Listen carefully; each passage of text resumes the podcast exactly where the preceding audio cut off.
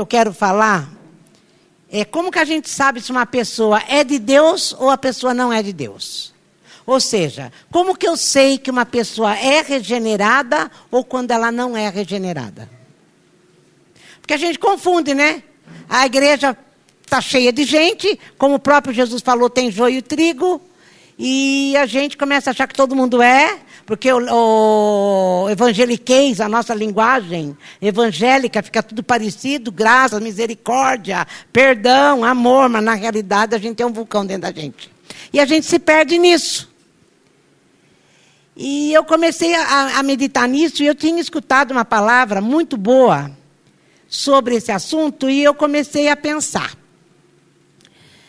Uh, os discípulos, todos eles eram uma igreja, né? eram doze, viviam com Jesus durante três anos. Eles tiveram o mesmo ensinamento, não tiveram? Todos eles escutaram as mesmas pregações. Todos eles escutaram, eh, viviam junto com Jesus, comia com Jesus, dormia com Jesus, todos eles. Todos eles. A única diferença é que às vezes Deus chamava só Pedro, Tiago e João para poder subir com ele para orar fosse na igreja, ia já ter mimimi, né? Ia falar, nossa, eles só chamam os prediletos. Mas Jesus era assim, ele chamava só os três e acabou.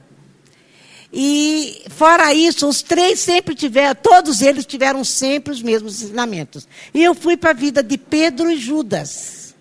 Qual a diferença entre a vida de Pedro e de Judas? Daí, na hora, eu sei que você pensou assim: Judas traiu Jesus. E Pedro? Não é? É disso aí que eu quero falar hoje. É sobre isso que eu quero falar. Então, Mateus 26 começa assim. Depois dessas explicações, Jesus estava falando um monte de coisa. Jesus disse aos discípulos: Vocês sabem que a Páscoa é depois de amanhã, dia em que o filho do homem será traído e entregue à crucificação.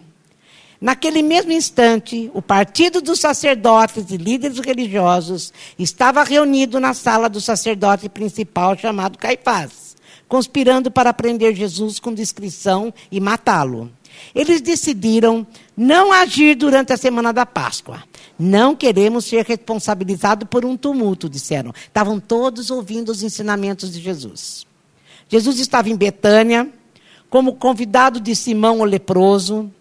Enquanto jantava, uma mulher apareceu com um frasco de perfume muito caro e o derramou sobre a cabeça de Jesus. Eu fiquei pensando também nisso. Como é que de, ele está falando sobre a sepultura dele? Eu vou morrer daqui uns dias, eu vou ser traído. E de repente vem esse assunto no meio dessa conversa. Porque depois continua o assunto da traição. Eu fiquei pensando, como é que esse assunto da mulher apareceu bem nesse capítulo, nesse lugar? Não parece fora de foco? Mas não tem ainda não. Olha aqui. Então ele estava lá, enquanto ele jantava, uma mulher apareceu com um frasco de perfume muito caro e o derramou sobre a cabeça de Jesus. Ao ver a cena, os discípulos ficaram indignados. Que desperdício! Esse perfume poderia ser vendido por um bom preço e o dinheiro distribuído entre os pobres. Jesus percebeu o que estava acontecendo e interferiu. Por que, que vocês a incomodam? Ela acaba de fazer algo tão maravilhoso para mim. Os pobres estão sempre aí todos os dias, mas eu não. Quando ela derramou o perfume sobre o meu corpo, estava na verdade me ungindo para meu sepultamento. Tenho certeza de uma coisa: em qualquer lugar do mundo em que a mensagem for pregada, o que ela fez aqui será lembrado e admirado. Então, um dos doze, chamado Judas Iscariotes, participou da conspiração dos sacerdotes. Quanto vou ganhar para entregá-lo? Quis saber. Combinaram 30 moedas de prata, ele ficou esperando o momento para fazê-lo. Eu achei muito estranho esse assunto estar tá no meio desse, desse outro texto. Na realidade, eu pensei assim: onde está teu tesouro, está o teu coração. O coração da mulher estava em Jesus Cristo. E o coração de Judas, pelo visto, estava no dinheiro, vocês viram? Quanto que eu vou ganhar para trair? Então, nossos amores nos definem. Você quer saber se uma pessoa é mesmo cristã? Olha os amores dela. O que, que ela tanto ama? É isso que eu senti aqui. O amor de Judas era o dinheiro da mulher, era Jesus. Vamos continuar. Ele continuou preparando a Páscoa. Eu vou pular porque o assunto vai ficar uh, muito extenso. Mas eu vou primeiro, será que eu leio aqui? Vou ler aqui, vai. 17, depois eu pulo outro. No primeiro dia da festa dos pães sem fermento, os discípulos vieram a Jesus, aonde o senhor quer que prepare a ceia da Páscoa? Ele disse: vai lá na cidade, vai achar um burrinho, vai achar um lugar para mim, o burrinho era outro, vai achar um lugar para mim, eu estou parafraseando mais do que já está. E eles foram seguir ao pé da letra e preparar a ceia. Daí eles estavam os doze à mesa, todos eles estavam à mesa tomando a ceia. E ele disse: Tenho algo difícil, mas importante para dizer. Um de vocês me trairá. Chocados, eles começaram a dizer um após o outro: Eu não, Senhor.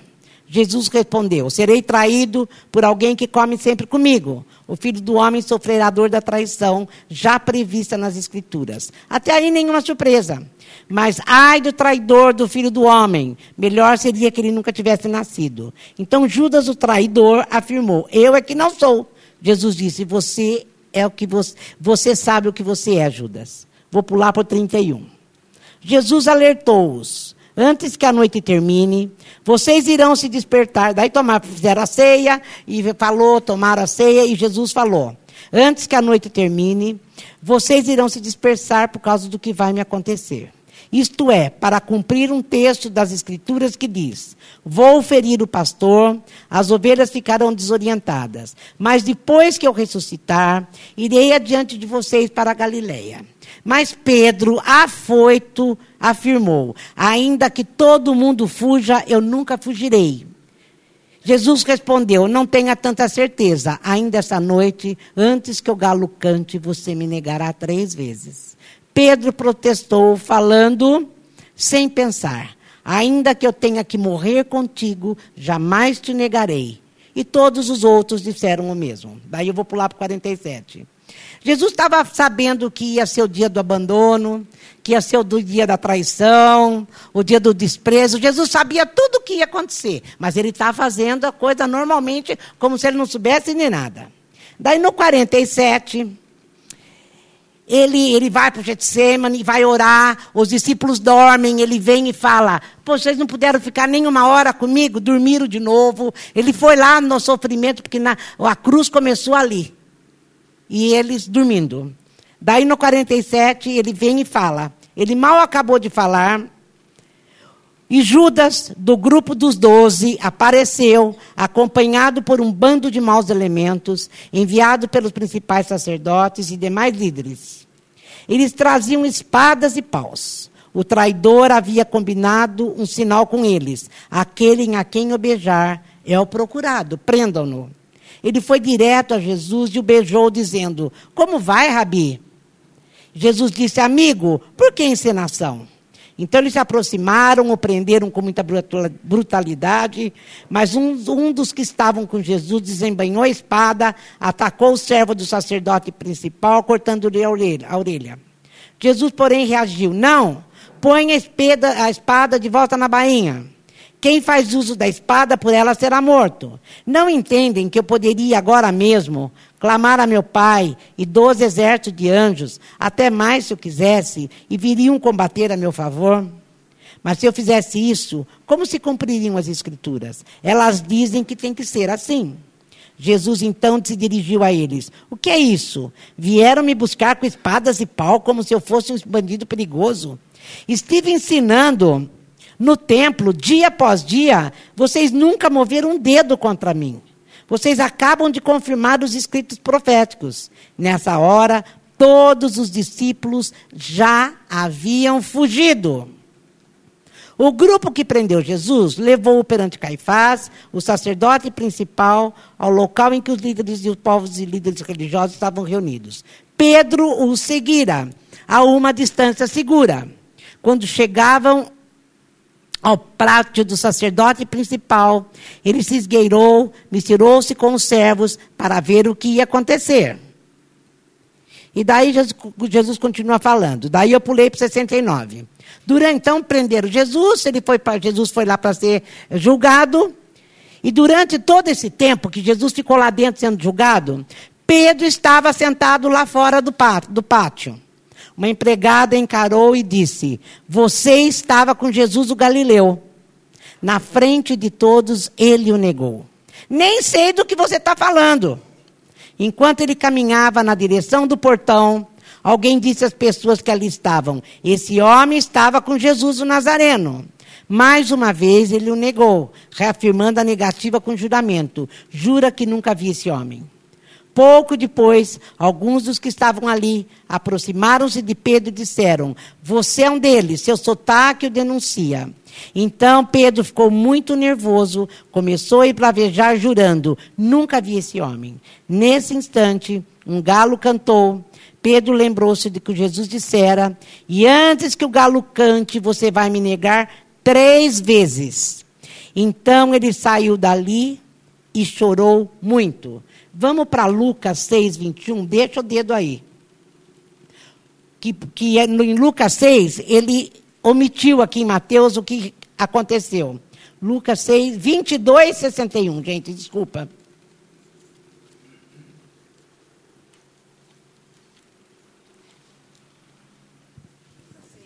Não, 22, 61. É o mesmo texto. Jesus é, é, ele está sendo inquirido e está negando. Estão falando que ele é de Jesus e ele está negando. Então Pedro reagiu. É sério, não sei do que você está falando. Igualzinho lá. Assim que ele acabou de falar, o galo cantou. Então Jesus virou-se e olhou para Pedro. E daí os discípulos lembrou-se das palavras do Senhor. Antes que o galo cante, você vai me negar três vezes. Saindo dali, chorou amargamente. Eu queria ler, é, ler aonde é, é, o mesmo texto, só que lá fala que Jesus olhou para Pedro a hora que o galo cantou. Nós vimos que todos os discípulos fugiram. Pedro fez tanto quanto Judas. E qual é a diferença desses dois homens, gente? Os dois choraram amargamente, porque olha o que está aqui no 27, só quatro versículos. A primeira luz do dia, os principais sacerdotes e líderes religiosos reuniram-se para finalizar o plano de matar Jesus. Eles o amarraram, foram levá-los a Pilatos. Então Judas, que o traiu, viu que Jesus fora condenado. Cheio de remorso, devolveu os 30 moedas de prata para os sacerdotes e declarou: Eu pequei traiu um homem inocente. E eles disseram, e nós com isso? O problema é seu. Judas jogou as moedas no templo e saiu e depois se enforcou. Judas também se entristeceu. Judas também teve uma tristeza tão grande, tão grande, que ele não soube lidar com a tristeza da culpa de ter traído Jesus. E daí ele se enforcou. E qual a diferença de Pedro? Pedro falou que chorou amargamente, ficou desesperado, e, no entanto, nós sabemos lá atrás que Pedro foi o que começou a pregar a respeito de Jesus. Em Atos 3, ele abre a boca para falar a respeito de Jesus. E Jesus, 3 mil pessoas se convertem. E, o apóstolo Pedro é apóstolo Pedro. Quem que gostaria de pôr o nome do filho de Judas? Ninguém põe, né? No entanto, se eu não me engano, o nome de Judas significa louvor. E de Pedro significa pedra. Mas olha a história que um deixou e a história que o outro deixou. Qual a diferença dos dois? É como você vê Jesus. É aonde você põe Jesus no teu coração. É o quanto você ama Jesus. Pedro, quando Jesus olhou para ele, eu sempre falo isso para o Jorge. Às vezes a gente faz algumas coisas, na hora eu lembro, o Jorge também lembra. Nossa, eu vou chegar lá em cima, eu vou ver aqueles olhos olhando para mim. E eu vou ficar bem constrangida, porque eu não quero magoar. Porque quem ama, sabe que tudo que fizer, a Carolina falava em liberdade de Gálatas, nós somos livres. Por que, que eu não quero pecar? Eu sou livre. Porque eu sei que o meu pecado é que levou o meu amor para a cruz. É porque eu amo, eu não quero o calvário para ele. Deu para entender a diferença? Judas sofreu a tristeza tanto quanto Pedro, mas não amava. Não amava quanto Pedro amava. Quem era o amor de Pedro? Era ele mesmo. A gente via pela, como ele gostava do dinheiro. Quanto eu vou ganhar? Estava sempre pensando nele mesmo. Não é o dinheiro o problema. O problema é o que ele ia fazer com o dinheiro. Quanto ele queria ganhar. Ele amava a si mesmo. Deu para entender a diferença? É como você ama Jesus. Pedro, gente, por que, que quando Jesus ressuscitou, ele manda chamar Pedro? E qual é o assunto com Pedro? Pedro, você me ama?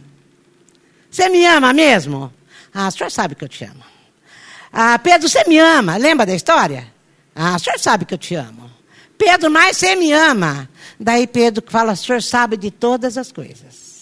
Ele não falou, Pedro, então agora você vai trabalhar para mim, porque você é lá no teu ministério, você ama teu ministério, você ama a tua igreja, você ama as pessoas, você ama os pobres. Não, porque você me ama, você vai cuidar das minhas ovelhas. O que é que faz a pessoa ser regenerada? É o amor que ela tem por Jesus Cristo. Não é se ela pecou ou não pecou, porque todos pecamos e estamos destituídos da glória de Deus. Não tem um justo sequer. Pedro, eu, eu, eu, fiquei pensando, sobre Judas eu não sei muita coisa. A gente sabe que ele amava o dinheiro, então ele amava a si próprio, ele era miserável, avarento. Uh, uma vez Augusto Cury falou algumas coisas dos discípulos, eu não lembro o que, que ele falou de Judas. Mas Pedro era impulsivo, bocudo, era mal criado. Pedro tinha todas as características que a gente poderia considerar errada. Mas o coração dele era de quem? Do Senhor. Nós cantamos tudo isso aqui hoje. A diferença está o quanto, o quanto não existe o quanto eu amo. Ou eu amo ou eu não amo. É como eu vejo o Senhor. E Pedro, na realidade, ele vê como Paulo. Olha o que Paulo fala em Filipenses. Eu estava lá no Velho Testamento, eu estou bem, viu? Enfim, é.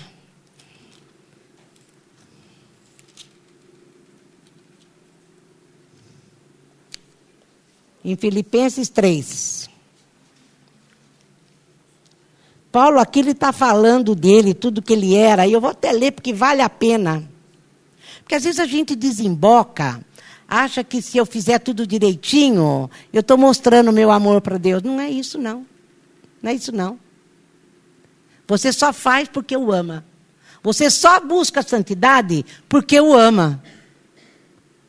Você só faz aquilo que tem que ser feito porque o ama. Só por isso. O que domina a nossa vida tem que ser o amor por Jesus Cristo. Em Filipenses 3, ele fala assim: Cuidado com cães religiosos intrometidos que ladram, mas não mordem. Eles cultuam a aparência. Eu os chamo fanáticos da circuncisão. Isso são pessoas religiosas, pessoas então que estão dentro da igreja. Pessoas que estão lá no ambiente religioso. Os cristãos verdadeiros são aqueles que o Espírito de Deus orienta para trabalhar no ministério, que enchem o ar com louvores a Cristo, como fazemos. Você só trabalha para Deus para glorificar o nome de Deus, não o seu. Você só faz o que tem para fazer porque você quer que ele seja exaltado, porque você o ama tanto que você quer que ele seja engrandecido. Não seríamos capazes dessa tarefa sozinhos, e sabemos disso, ainda que possamos relacionar o que muitos poderiam definir com credenciais impressionantes. Ah, vocês conhecem meu histórico. Daí ele começa a falar dele. Eu tenho nascimento legítimo, circuncidado oitavo dia, israelita da, da tribo de Benjamim, cumpridor rigoroso, devoto da lei de Deus. Ele, gente, ele cumpria a lei, achando que isso é porque ele amava a Deus. Ele era cumpridor da lei direitinho, fazia tudo certinho, ele se, ele se matava a carne para fazer as coisas certas. Mas olha, defensor ardoroso da pureza da minha religião, a ponto de perseguir a igreja, observador meticuloso de tudo que está prescrito no livro da lei. As credenciais que eles andam exibindo por aí como algo especial, eu rasgo e jogo no lixo com todo o resto que eu costumava julgar importante. Por quê? Quer dizer, os meus métodos, o meu ministério, aquilo que eu sei fazer, a minha devoção religiosa, eu vou jogar no lixo. Por quê? Por causa de Cristo. Sim, todas as coisas que um dia considerei importantes, nada mais valem na minha vida. comparado com o alto privilégio de conhecer a Cristo Jesus, meu Senhor, em primeira mão, tudo que é mais insignificante, esterco. Joguei tudo no lixo para abraçar a Cristo e ser abraçado por Ele. Não me interessa a justiça inferior e insignificante, que se baseia na observância de uma lista de regras, quando posso desfrutar aquela que é resultado de confiar em Cristo, a justiça de Deus. Desisti daquelas inferiores para que pudesse conhecer Cristo pessoalmente, experimentar o poder da sua ressurreição, ser companheiro do seu sofrimento. Quem não ama a Cristo não quer ser companheiro de sofrimento. Só quer aquilo que a religião pode dar. E ir com ele até a morte. Tudo isso para alcançar a ressurreição dos mortos. Eu não estou dizendo que já tenha tudo isso, que já o tenha conseguido, mas estou a caminho, prosseguindo para Cristo, que me alcançou de uma forma impressionante. Amigos, não me entendo mal, não me considero um especialista no assunto, mas olhando para o alvo onde Deus nos chama, para Jesus, estou correndo e não vou voltar atrás. Assim, os interessados em tudo que Deus tem para nós devem se manter focados no alvo se algum de vocês tem outra coisa em mente, algo menos que um compromisso total, Deus vai clarear a vista embaraçada de vocês e vocês vão enxergar. Agora que estamos no caminho certo, permanecemos nele. Amigos, fiquem firmes, observe os que correm a mesma carreira e prosseguem para o alvo. Daí ele continua falando um monte de coisa que é muito bom ler o resto. Mas a vida que temos é muito melhor. Somos cidadãos dos altos céus, esperamos a vinda do Salvador, que transformará nosso corpo em um corpo glorioso. Eu corro para o alvo, por prêmio da soberana vocação. O que é que esse homem está falando? Eu andava a minha vida muito bem, eu era uma pessoa importante, eu fazia todos os preceitos que a religião mandava, que a lei mandava, mas de repente eu encontrei um que se dizia Deus e era Deus.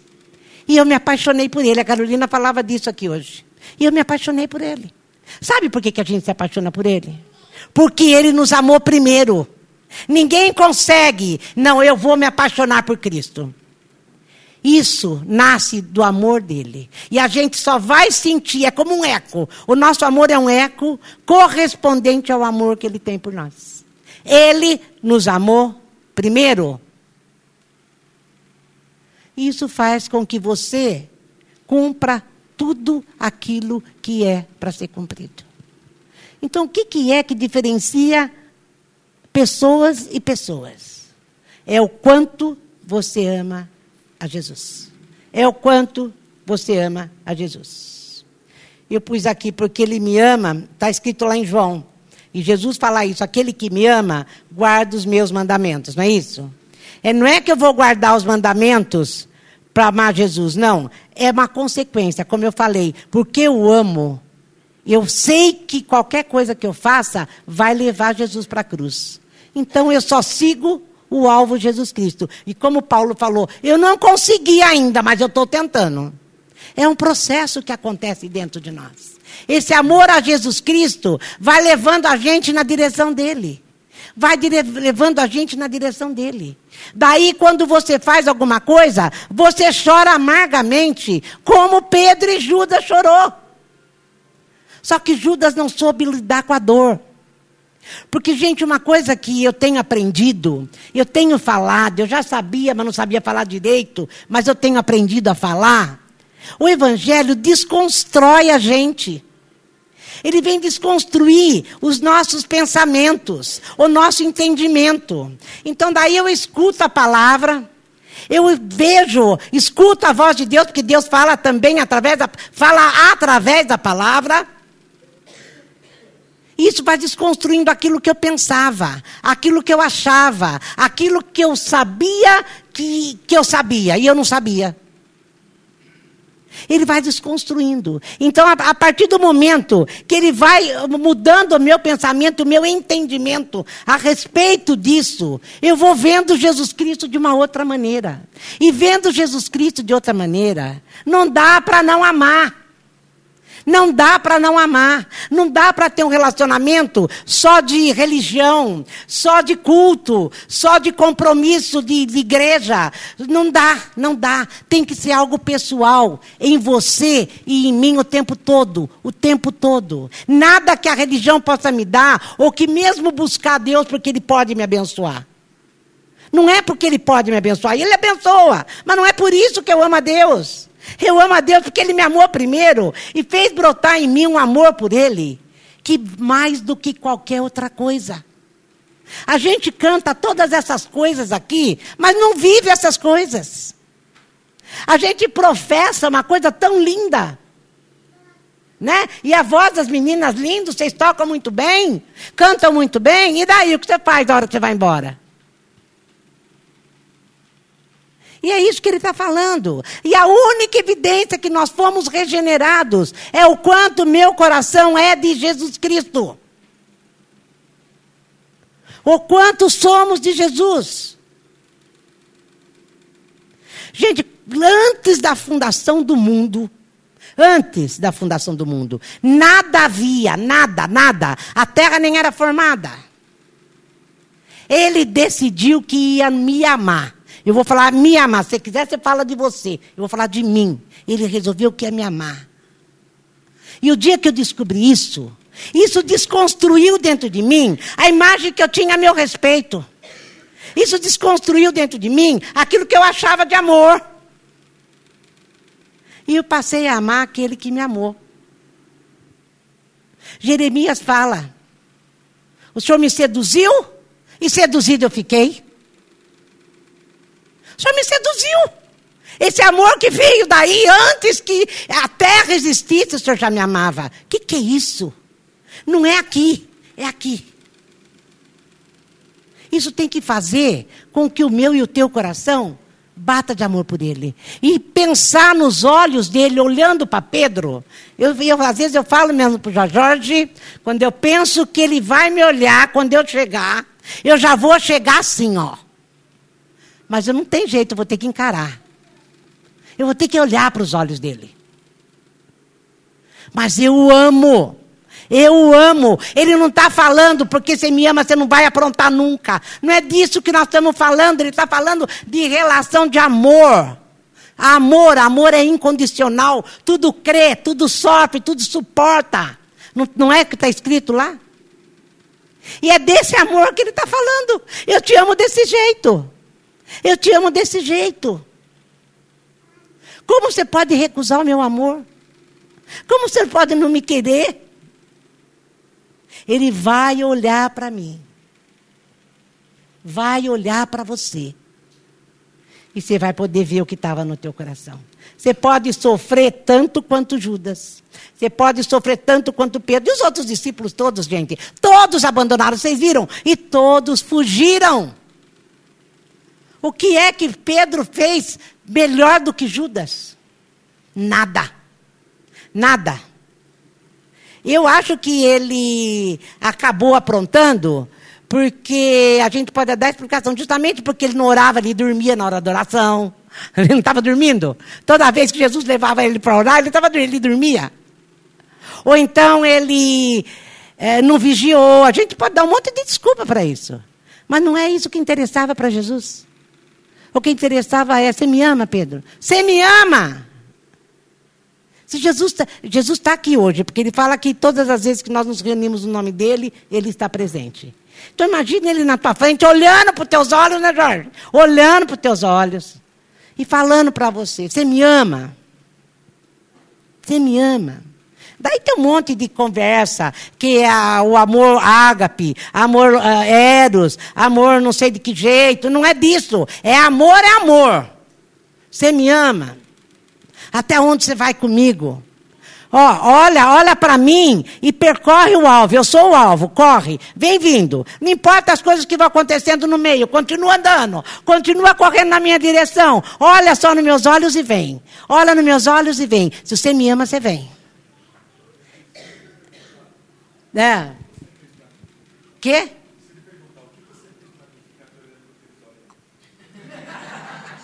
Ele perguntar para. Te amei, te amei. Não, não, assim, nesse sentido. Eh, não temos nada para responder. Muitos, os fariseus vão falar.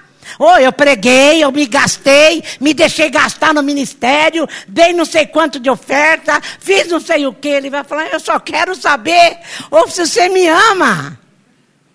É só o que Jesus quer saber. Você me ama. É aí que a gente vê quem é e quem não é regenerado. E eu pus aqui: o que traz o verdadeiro arrependimento é o amor por Cristo, por Cristo. E é o amor por Cristo que traz você para o culto. É o amor por Cristo que faz você dar dinheiro na igreja. E é o amor por Cristo que faz você querer ser santo. É o amor que tem que te mover. Senão, para ele, você não está fazendo nada. Você é bobo. Você é bobo vir no culto por obrigação, por preceito religioso, você é bobo. Vai para a praia. O que te move a estar, a vir, a querer estar, é o amor por Jesus Cristo. É como o Fábio falava no começo. A gente vai até para a praia, mas sente uma saudade é, porque a gente vê um no outro, vê Cristo um no outro. É assim que a gente se relaciona, não é? É a comunhão. E na comunhão, Ele está presente. Eu, é, eu tenho andado, eu até falei isso domingo passado. Domingo passado eu, ministrei aquela palavra, até liguei para a Nanda, lembra da história que a Nanda tinha pregado, não o mesmo texto, mas a mesma coisa. E hoje, depois que eu, que eu que já tinha mudado tudo, eu fui escutar a Nanda de novo. Você escutou? Assim, Isaías 55? Quando eu comecei a ver, eu até liguei para ela, falei, não vai dar tempo de eu ver o resto, já era 5 horas da tarde. Mas é a mesma história. É, Isaías 55 falava, vinde, vinde as águas. E lá no texto do original ela ainda fala que não é vinde as águas, é vinde a água. Compra sem dinheiro, vem. Se você tem sede, vem. Se você tem sede, vem. Essa água é Jesus Cristo. Eu falei, Nanda, você falou do mesmo assunto que eu vou falar. Não vai dar tempo de eu te escutar, mas é isso. Mas é isso.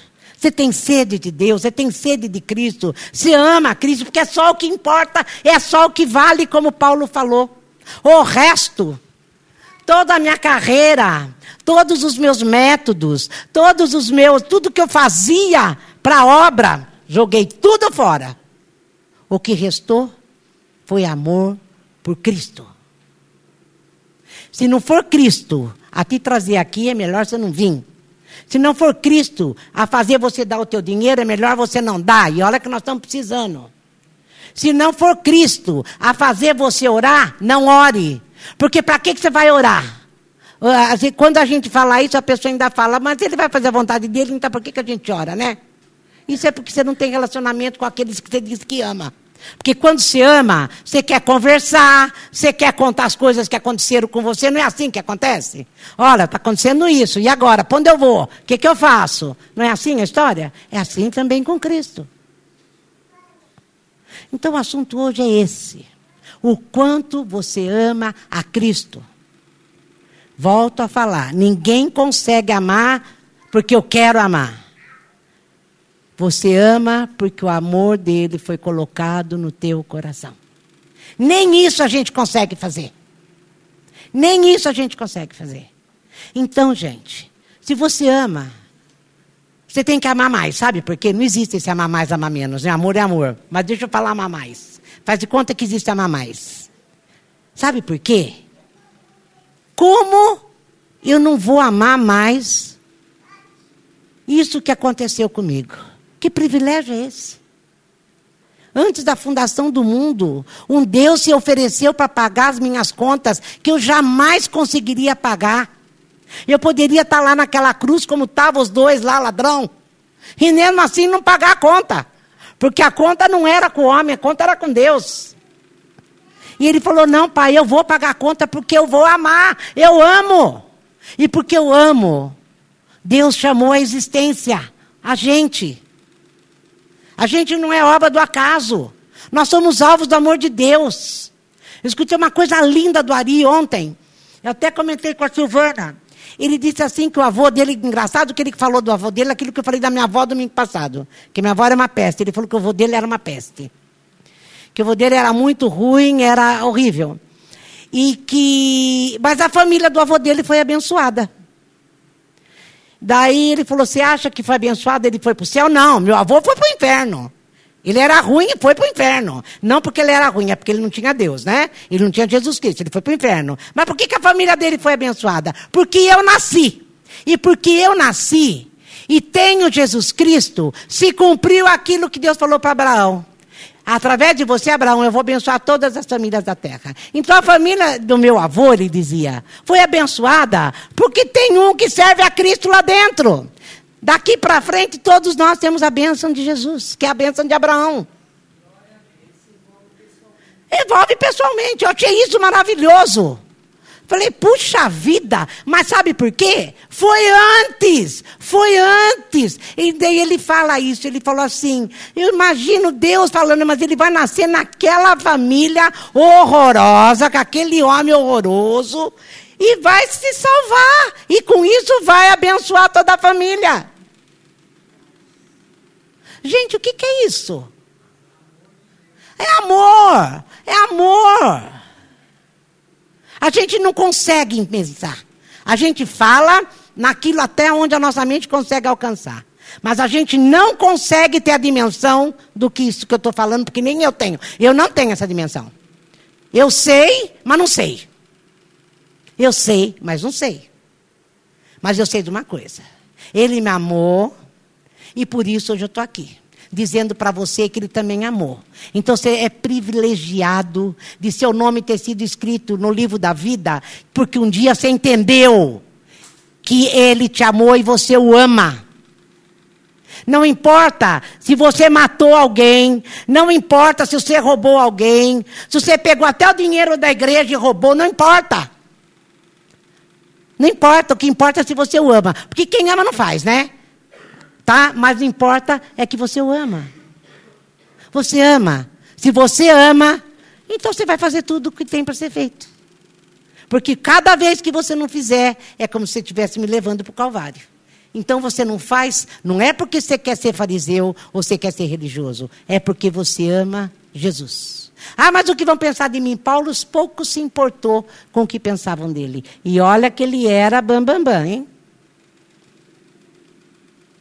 Você consegue pensar nisso? Você consegue responder para esses olhos que olham para você, porque ele tudo vê, que você o ama, que você o ama mais do que tudo, que você o ama mais do que você mesmo? Que se mesmo que ele dissesse para você, bom, então já que você me ama e eu te basto, você não vai ter mais nada, não vai ter mais ninguém, mais nada, e vai ficar virar, viver só para mim. Você topa? Se você ama, você topa.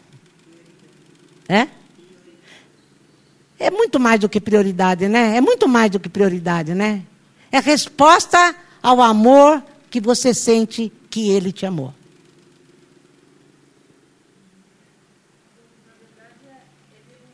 É o eco. É um eco, é, é, é ele mesmo brotou e devolve para ele. É aquilo que a gente move.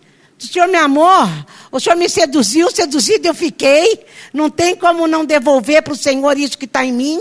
E não dá para viver sem o Senhor, não dá para andar sem o Senhor, não dá para pensar sem o Senhor. Gratidão por tudo, né, Will? Gratidão por tudo, né? Que privilégio é esse? Que privilégio é esse? Gente, olha para dentro de você. Foi o que ele falou. Quando os olhos dele chegam, ele fala: Judas, você sabe o que você é. Quando Judas falou: Sou eu, o traidor. Gente, ele tinha acabado de vender Jesus. É muito, né? Você sabe o que você é. Nós sabemos o que somos. Se você olhar para você, parar de se esconder, você sabe o que você é. Você sabe o que você é. Se você ama Jesus, você ama o próximo. Não precisa nem ficar pregando isso aqui para você. Se você ama Jesus, você não vai roubar, Não, não, isso aí é consequência só. Não estou falando da consequência. Estou falando só do amor de Jesus. Então, como é que eu sei se uma pessoa é ou não regenerada? Quando ela tem Jesus dominando o coração dela. Agora, o que a gente vê sair do coração, agora é outro problema, né? Daí então é outra coisa. Vamos levantar.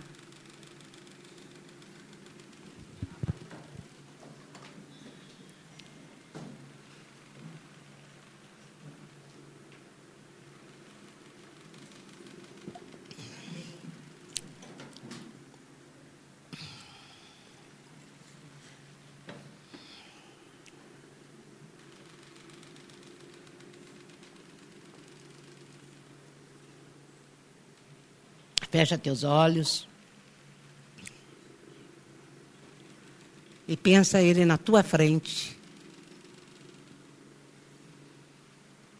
O que, que você vai responder para ele?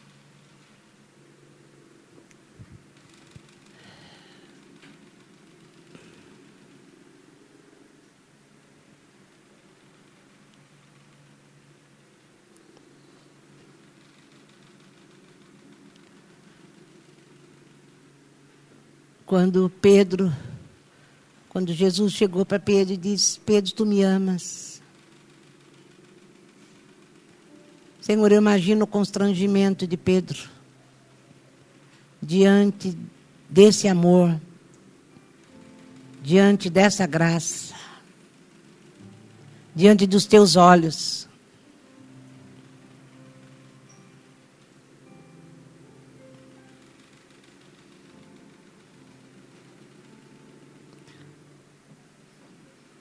A gente pensa que ama. Quando eu namorava o Val, a gente morava uns 600 quilômetros, 700 quilômetros quase de Rio Claro, 600 e poucos quilômetros. E hoje ele estava até falando isso. Ele pegava um trem, pra, ficava a noite toda viajando, para a gente se ver no dia seguinte. No sábado e no domingo à noite ele voltava. Era de, de trem, era a noite toda de trem. Era amor. O que, que você faz quando se ama? Nada difícil, né? Nada é impossível. Você faz tudo. Tudo parece maravilhoso. O defeito da pessoa é linda. Imagine que é tudo isso. Vieram falar para você que ela era assim, nada. Não ela é tão bonitinha. Não é assim, gente. Tudo fica bom, tudo fica bonito, a, a, vida fica colorida, a pessoa com todo o defeito do mundo é maravilhosa. Podem falar o que quiser, ela não presta, presta. Você que não conhece, não é assim? Vai mudar. Cristo sabia a traste que somos. Ele sabia o traste que somos e que seríamos. Ele não esperou a gente ficar cheiroso. Diz a Bíblia que a nossa justiça cheirava como trapo de imundícia. Todos nós. Ninguém melhor do que ninguém. E ele decidiu que ia me amar, e por isso eu ia viver, ele ia me chamar vida, e eu ia responder a ele. Por isso que quando eu erro, e erro feio, gente. Ele não me acusa. Ele vem, me pega e fala: Não, vou te colocar no caminho certo. Vem, querida, vem. Vem. Errei de novo. Não, você vai aprender um dia. Vem. Isso se chama disciplina colocar no caminho certo. E é por amor. É amor. É amor. Por isso que às vezes eu falo para a Thelma, é tão longe onde você mora, né, Thelma? É, eu lembro a Bárbara, ela vinha, pegava três ônibus, quatro ônibus para vir para cá durante dez anos da vida dela. Pastor João. E não tinha carro, Bárbara também não tinha. É amor. Aqui ainda era um amor por nós, né? Mas o amor por Deus. Aí a gente vai entender um monte de gente que larga tudo e vai servir a Deus. Deus nem pediu isso. Talvez tenha pedido, né, para alguns. Mas tem uns que vão porque são oferecidos. Mas que sejam oferecidos porque amam Jesus, senão não vai dar certo. O que nos move? Vem para as águas, vem para a água. Você tem sede? Vem para a água, ele fala. Se você vier, você vai matar a tua sede. Você vai matar a tua sede. Se você quiser, você mata a tua sede. Porque se nós não tivermos o nosso coração dominado pelo amor de Deus, sempre vai estar um vazio lá dentro. Sempre vai estar um buraco lá dentro que nada satisfaz a gente. Nada satisfaz a gente. Espírito Santo de Deus, qualquer coisa que eu fale, se não for o Senhor, vai dar tudo errado. Então vem nessa tarde, Senhor. Vem nessa tarde. E faz que a tua palavra brote no nosso coração como um milagre. Realmente, respondendo ao culto da semana passada, cada um aqui escute verdadeiramente o que tem para escutar. Porque, como eu dizia, cada um escuta o que quer. Mas que a tua palavra quebre, Senhor, todo entendimento. Ou desentendimento. E nos leve ao entendimento. Vem desconstruir, Senhor. Tudo isso dessas filosofias, esses métodos, essa carência que eu trago dentro de mim. Aquilo tudo que a vida foi me fazendo, sendo criada num lar onde eu tinha uma avó muito ruim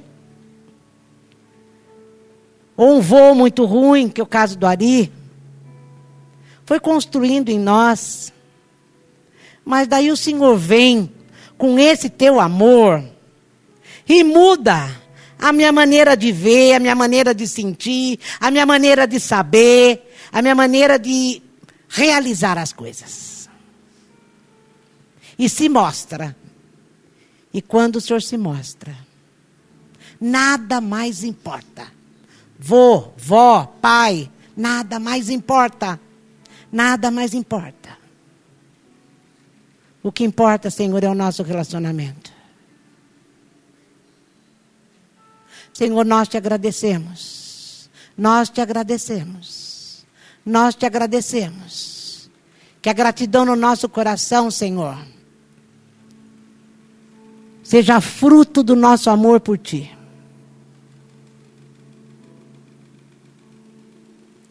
Em nome de Jesus. Derrama, Senhor, derrama de água, derrama água, derrama graça, derrama, Senhor, sobre nós nessa tarde, para que a gente saia daqui querendo mais e mais do Senhor. Do Senhor. Do Senhor.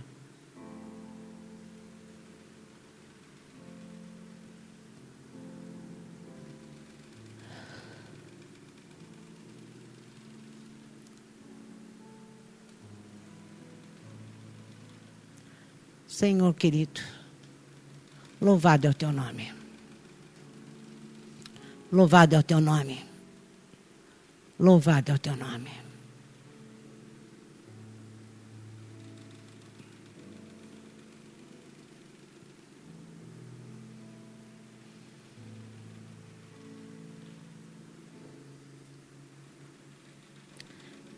Ele está aí na tua frente. Fica um tempinho aí com ele. Fala com ele.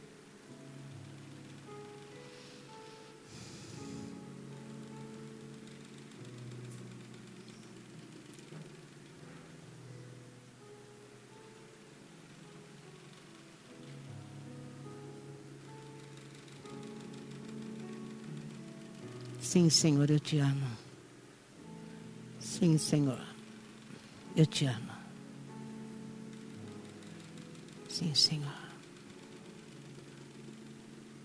Como dizia esse pregador que eu disse, nós somos conhecidos pelos nossos amores. Seu tesouro está onde está o teu coração.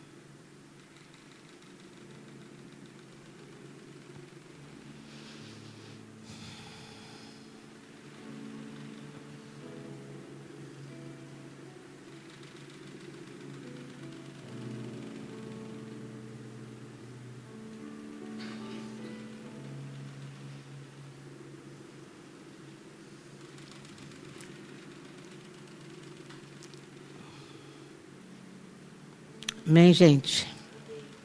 Glória a Deus. Glória a Deus.